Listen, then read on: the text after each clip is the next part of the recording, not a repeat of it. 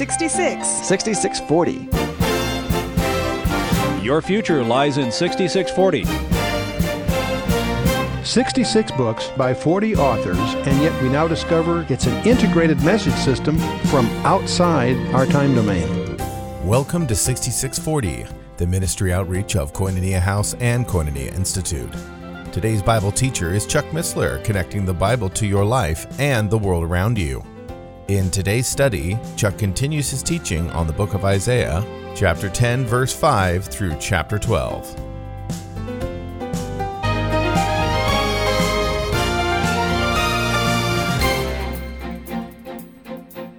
Well, we're Christians, so you have some fleshly feeling. What do you do? You stuff it down. You hide it. You put on that nice facade, right? And you stuff it. Where are you putting it? In the storerooms. Does that make it go away? No, it creates some problems, doesn't it? Fills the psychiatric billings, right? God will deal with that, and uh, and He does. And but the, the guide is not Freud or some other writer or L. Ron Hubbard or anybody else, is, is the Holy Scripture, the owner's manual. But that's a whole other study. If you're interested in that, I do. I think I've done this before, but I unabashedly will tell you that the best materials I've ever seen are the ones that my wife has spent 12 years researching in the way of agape and also be transformed. Two tape series that she gives for women's seminars that has just changed lives all over the world because she's taken the architecture of the temple with great insight practically in terms of what that means in terms of Christian walk.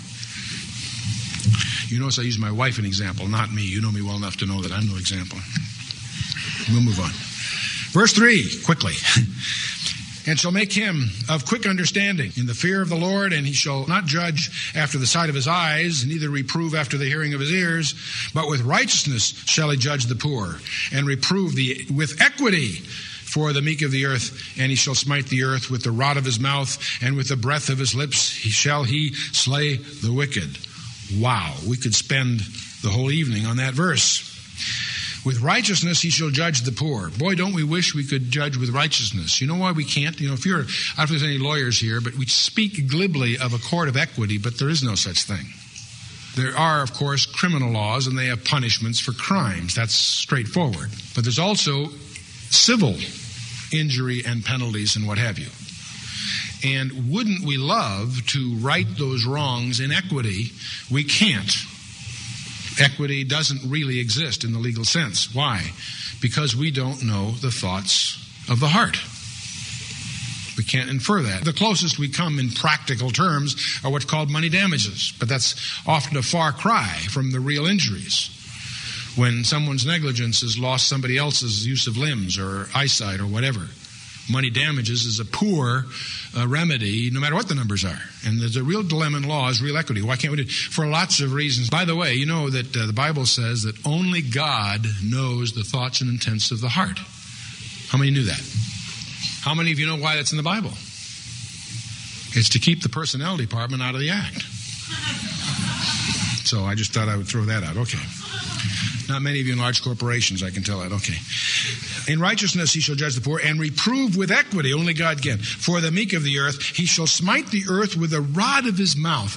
You know, it's interesting how often that phrase occurs in the scripture. I encourage you sometime to take a concordance and just track it down. The rod of his mouth. How often does it occur in the scripture?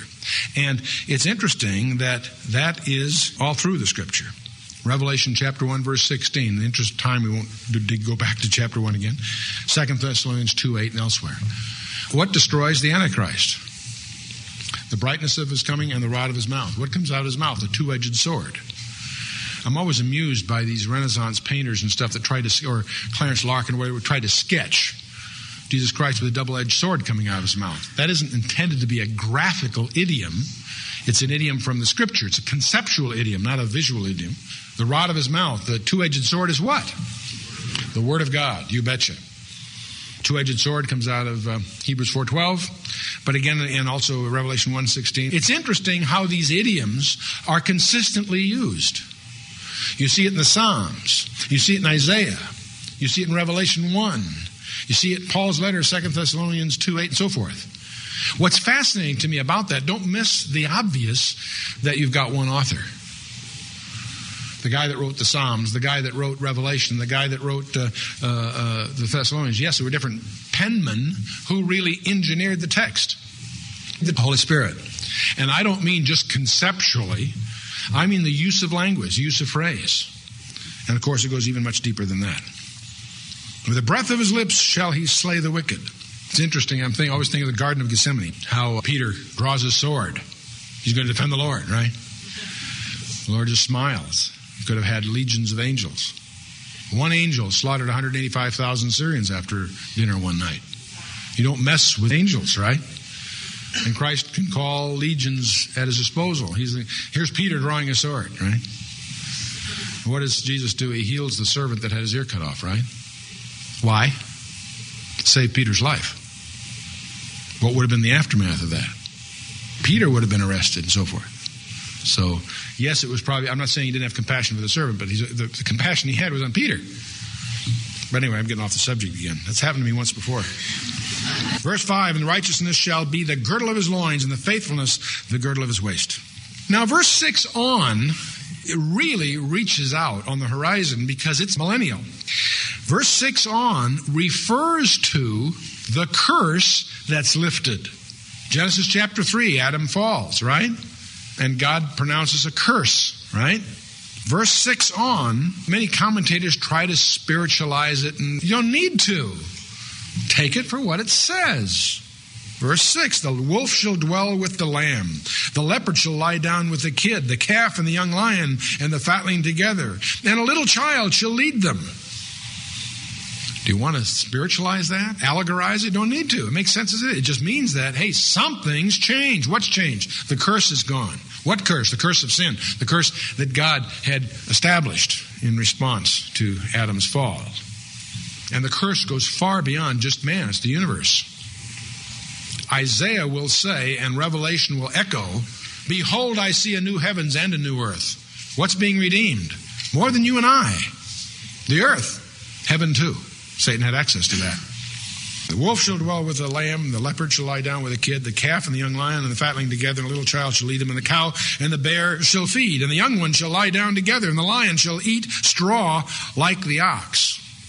It would really be humorous if it wasn't so pathetic if you read how some of the commentators try to twist this around to make some kind of allegorical model. Hey, it's, it, it, it's sliced so many ways. To make it clear, it's just very simple. It's the curse lifted. Genesis 3.15, right? An enmity between thee and the woman, between thy seed and her seed. It shall bruise thy head, and thou shalt bruise his heel. When did the seed of the serpent bruise the heel of the seed of the woman? Calvary. Hmm? When did the seed of the woman crush the head of the seed of the serpent? In effect, at Calvary. You crush his head, what are you crushing? His skull. Where was the cross? Interesting. Idiomatic, symbolic, don't misunderstand me, and yet determinative. The battle is determined. The, the outcome of the battle is determined. But that's again, let's get back here to verse 8. The nursing child shall play in the hole of the asp, and the weaned child shall put his hand on the adder's den. They shall not hurt nor destroy all in my holy mountain, for the earth shall be full of the knowledge of the Lord as the waters cover the sea. And in that day there shall be a root of Jesse. Who's that? Jesus Christ. Right on. Who shall stand for an ensign of the peoples? To him shall the nation seek, and his rest shall be glorious. Ensigns were the rallying point. Ensigns are not necessarily a flag, by the way. It was a standard bearer, but that's neither here nor there. What kind of an ensign are we talking about? What is the ensign of Jesus Christ? What is his symbol? You can say the lion of the tribe of Judah, and that's fair, but there's another one that he alludes to in John chapter 3. Don't peek. Do you remember what it was? A strange ensign. There we go. Get a, you get a gold star. A brazen serpent. Jesus says, as Moses raised the serpent in the wilderness, so shall the Son of Man be lifted up. He's making allusion to Numbers chapter 21, verse 9, where, of course, there was the plague Moses instructed to take a brass serpent, put it on a pole. Anyone that looked up to the pole was cured of the pestilence of these vipers that were biting everybody. Brass serpent. That brass serpent by the way, hangs around. That brazen serpent that Moses did is around in the days of Isaiah. It becomes a problem because people started to worship it. Hezekiah destroys it. See, we make fetishes of things whether it's a shroud of Turin or a splinter from Noah's Ark or you name it, we tend not to look to it with some mature perspective. We start kneeling before it in foolishness. So it's interesting, Hezekiah had to destroy it. But it doesn't get destroyed because it ends up, the idea, the concept goes to Alexandria. It becomes the symbol of Asclepius and thus the symbol of medicine. You ever see the serpent? The single, that's a symbol of medicine. Where does it come from? It goes back, in effect, all the way back to Numbers 21. But let me tell you a funny story. The guy that designed the symbol for the U.S. Army Medical Corps decided to get symmetry, he had two snakes, right? You see, the proper symbol for Asclepius is a single snake. The double snake is Hermes, the goddess of commerce. I always think it's amusing when doctors have the two snakes because it betrays where their heart really is.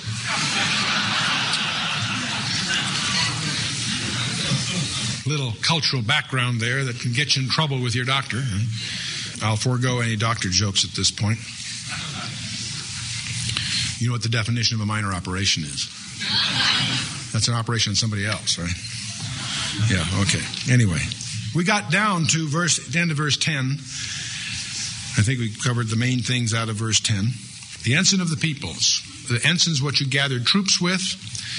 And ensign is what you also use to gather fugitives, to, to, free them, and so forth. It had a number of interesting implements, and as you'd study all of those, typically in, in Jeremiah and elsewhere, ensigns, you'll discover that uh, Jesus fits all of those, so that's fine. But now we get to one of the most interesting verses for you and I. The reason I love Isaiah so much isn't just that he's so messianic and that's exciting, he also so timely. You cannot find a more timely passage in the scripture than verse 11 and following. We're in the book of Isaiah, written what, seven centuries, eight centuries, whatever, before the birth of Christ. That's a way back, gang. Read verse 11 carefully. The Lord says to Isaiah, And it shall come to pass in that day that the Lord shall set his hand again the second time to recover the remnant of his people, who shall be left from Assyria and from Egypt and from Pathros and from Cush and from Elam and from Shinar and from Hamath and from the coastlands of the sea. The second time, not the third, fourth, fifth, the second time, God is going to recover his people. Well, terrific. When was the first time? Babylon, you betcha. Jeremiah predicted, and they did indeed uh, go to were slaves in Babylon for 70 years to the very day. Jeremiah said 70 years. It's actually 69 years and two days, but if you take 360 day years, it works to the day. That's interesting. So they're slaves in Babylon for 70 years. What happened then? Cyrus conquered Babylon. Cyrus reads a letter that we're going to come to in Isaiah 44 and 45. He's so impressed finding this letter and mentioning him by name, he frees the Jews to go home. So the Lord brings back a remnant from captivity back to the land, like He promised. That's the first return, the return from Babylon, known idiomatically in the scripture and among scholars as the exile. That's when Israel was in exile, 70 years in Babylon, slaves to Babylon. Great. They go back, they restore themselves. Ultimately, the Romans take charge. Obviously, in 70 AD, the Romans destroy the city of Jerusalem, and the Jews are scattered throughout the world for roughly 1800 plus years.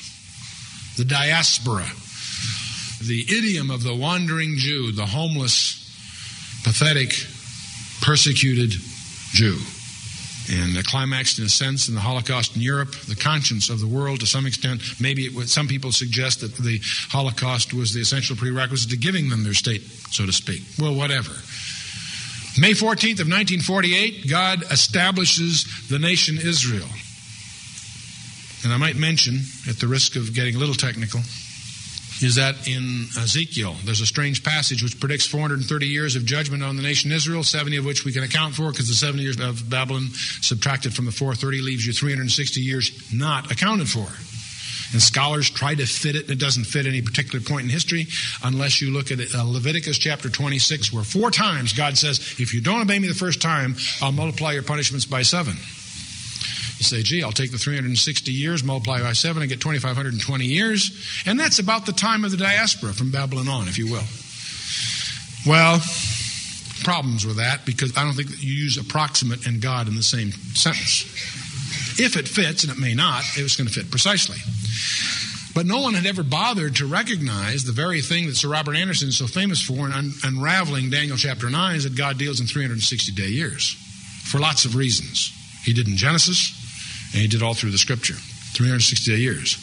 We have reason to believe that in 701 BC, the Earth went from a 360 day orbit to 365 and a quarter days that we to reconcile the solar to the sidereal calendars as we do today. But that's technicalities. The main point is God seems to deal in 360 day years. Fine. Question is, if you take 2,520 years, seven times 360, if you treat those as 360 day years, it's 907,200, whatever the number of days.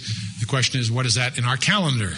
On 365 and a quarter days that we're used to. It turns out it's 2,483 years, 9 months, and 21 days. You say, Chuck, boy, that's exciting. What do I do with that? Well, then you got another problem. You have to ask yourself, when do you start counting? And to do that properly, you discover something else. We speak glibly of the 70 years captivity of Babylon, but it turns out that there are three sieges of Nebuchadnezzar. The first siege of Nebuchadnezzar was in 606 BC, where he lays siege to Jerusalem and succeeds in the siege, making Jerusalem a vassal province of Babylon. He sets up a vassal king eh, because his dad has died. He's got to go home and take over the empire. So he goes to Nebuchadnezzar the general, comes back as Nebuchadnezzar the king with a vassal king in Jerusalem. That starts the servitude of the nation. The servitude of the nation starts from the first siege of Nebuchadnezzar. Jeremiah and Ezekiel and others are preaching the people yield to Nebuchadnezzar as God's instrument. The false prophets tell the king and the people, No, we're the chosen people. God's going to deliver us. Jeremiah says, No, he's not. He's judging you for 70 years.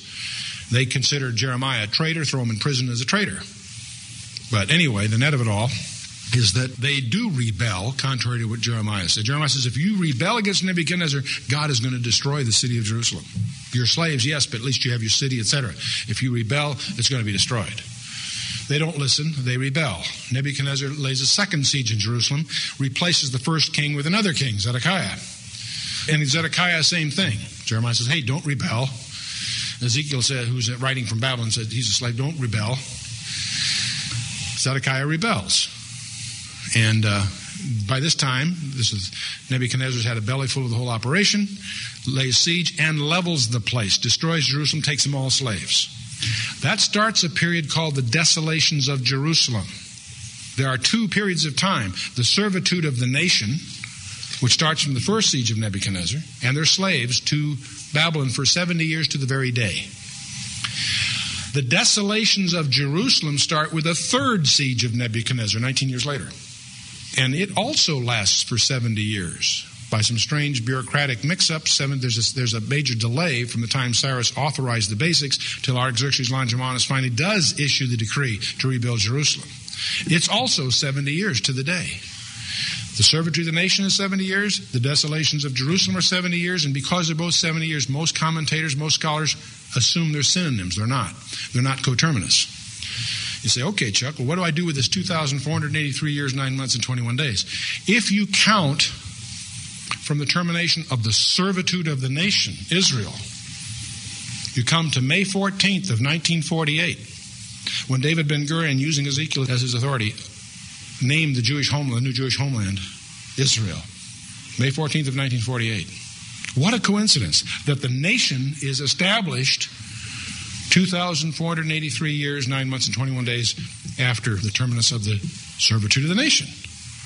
Well, that could be coincidental. The rabbis, of course, have a phrase that coincidence is not a kosher word.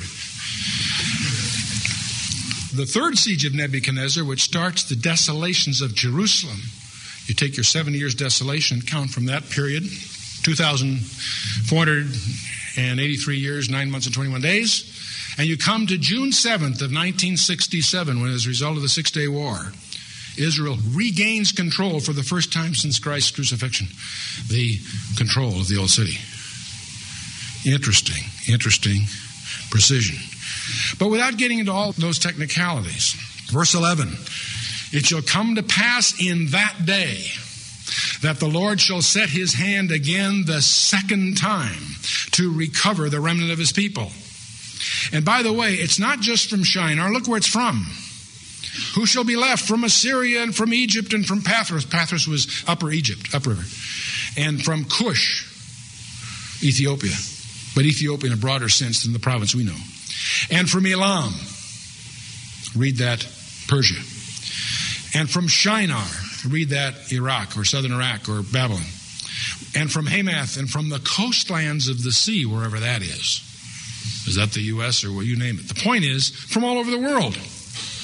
And he shall set up an ensign for the nations and shall assemble the outcasts of Israel and gather together the dispersed of Judah from the four corners of the earth. You notice God is blind and he lost ten tribes. He's got the dispersed of Judah and he's got the outcasts of Israel lumped together.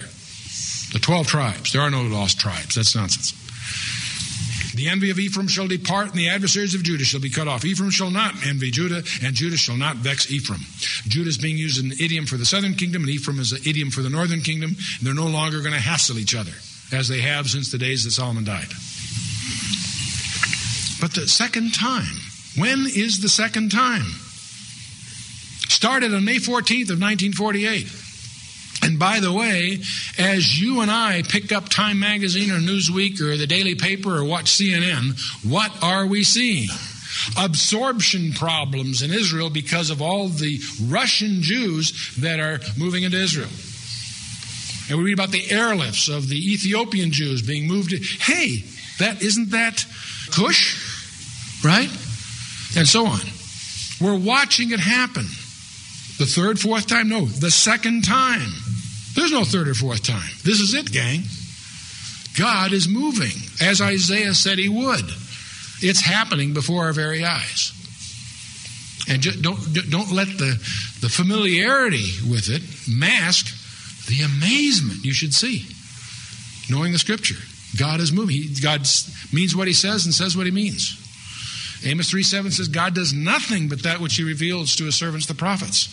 He not only reveals what he's doing, he doesn't do anything he hasn't revealed. He's doing it. It's happening. Go there and see. Israel's got all kinds of problems because all these Russians are trained mathematicians, engineers. They need farmers and people that can fix automobiles and you know, practical people. All these Russians are brilliant theoreticians. And they got some real problems.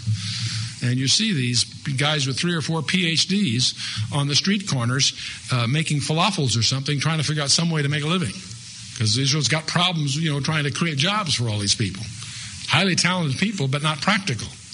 And it's you know, some very interesting things as you visit Israel and get to know the people as they try to help these people coming in who are, you know, uh, sort of amusingly impractical, many of them. And there's some of those, there's some, see, in the early days of Israel, the people came, there were farmers and peasants and people of the land. And, well, they got problems now because these people come and they have a whole different idea, you know. Uh, they want a job as a theoretical physicist. Well, that's great. How many theoretical physicists does a, you know, a nation need? You know. But in any case, uh, the point is, uh, it's all happening, and it's interesting to watch them uh, uh adjust, and uh, they are. You watch the neighbors come over and try to help them, and it's uh, it, there's an interesting. It, but the point is, God is doing exactly what Isaiah said in Isaiah 11:11, the second time, and this is the second time, gang, worldwide, regathering. And of course, Ezekiel in chapters 35, 36, and 37 deal with that. Point out that they are going to, God is going to regather them. And Ezekiel 36, God says, I'm doing it for my reputation's sake, not yours. Let's just pause for a minute, turn to Ezekiel 36. Don't misunderstand. I'm not trying to sound pro Israel in the sense that Israel can do no wrong. Hardly. That's not the point. God says in Ezekiel chapter 36, pick it up about verse 17, Son of man, when the house of Israel dwelt in their own land, they defiled it by their own way and by their doings. Their way is before me as the uncleanness of a defiled woman. Wherefore I poured my fury upon them for the blood that they had shed upon the land and for their idols by which they had polluted it. And I scattered them among the nations, and they were dispersed through the countries according to their way and according to their doings. I judged them.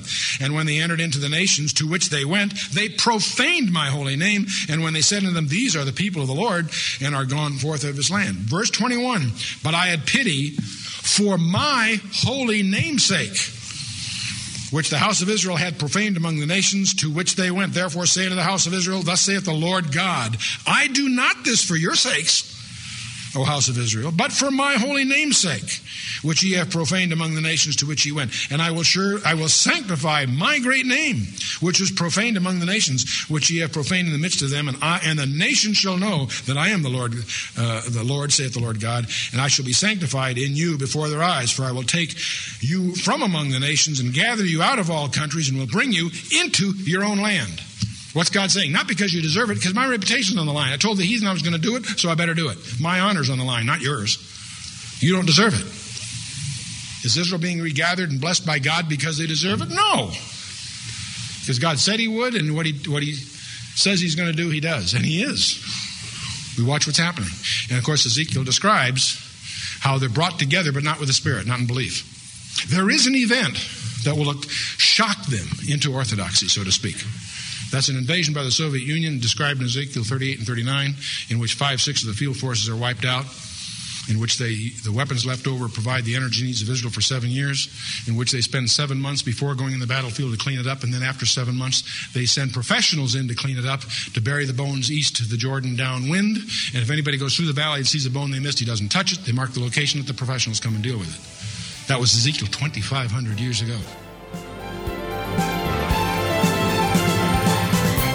You've been listening to 6640, the ministry outreach of Koinonia House and Koinonia Institute. Today's Bible teacher was Chuck Missler, teaching through the book of Isaiah. Download the new K House TV app to access an ever growing collection of free resources. Visit the Apple or Android App Store or search K House TV on your Roku or Fire TV streaming device. Thank you for listening to 6640 and for your continued prayerful support of this ministry. Until next time, as we continue this series, may God bless you with the knowledge of His Son, Jesus Christ, as you study His Word.